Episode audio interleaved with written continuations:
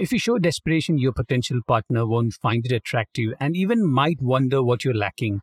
The same goes for MBA admissions. The school wants to know your motivation. All of them have some variation of the Why MBA essay where you are required to capture unique aspects of the curriculum that are relevant for your post MBA goals. You also get extra credit for mentioning at least one current student or alumnus interaction in the essay to validate the claim that you did the research. The extra effort in research is proof of your interest, but the application pool is filled with applicants who are looking at MBA as a shortcut for life's ailments.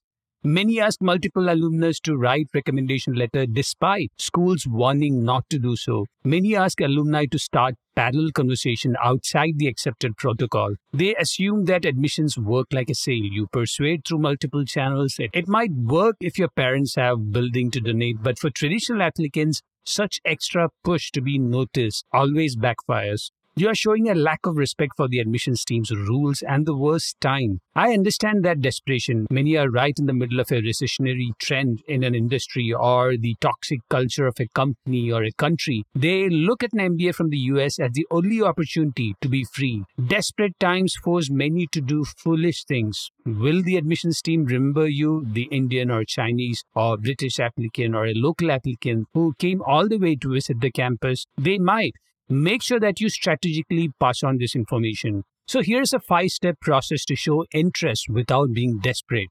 Number one, maintain consistent style of communication, email signature, and frequency of interaction. Don't over communicate or under communicate when you're showing interest. Number two, there should be a genuine appreciation for the history of the school and the reasons why you find the MBA program valuable.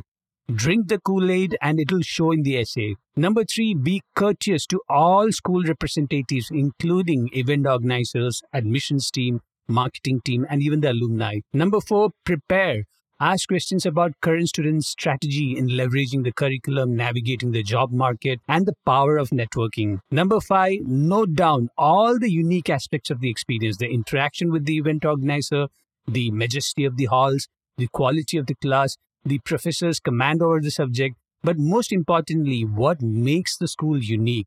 Use the notes for your essays. If you want holistic support for your MBA application, subscribe to F1GMAT's MBA application review service at store.f1gmat.com slash MBA hyphen application hyphen review.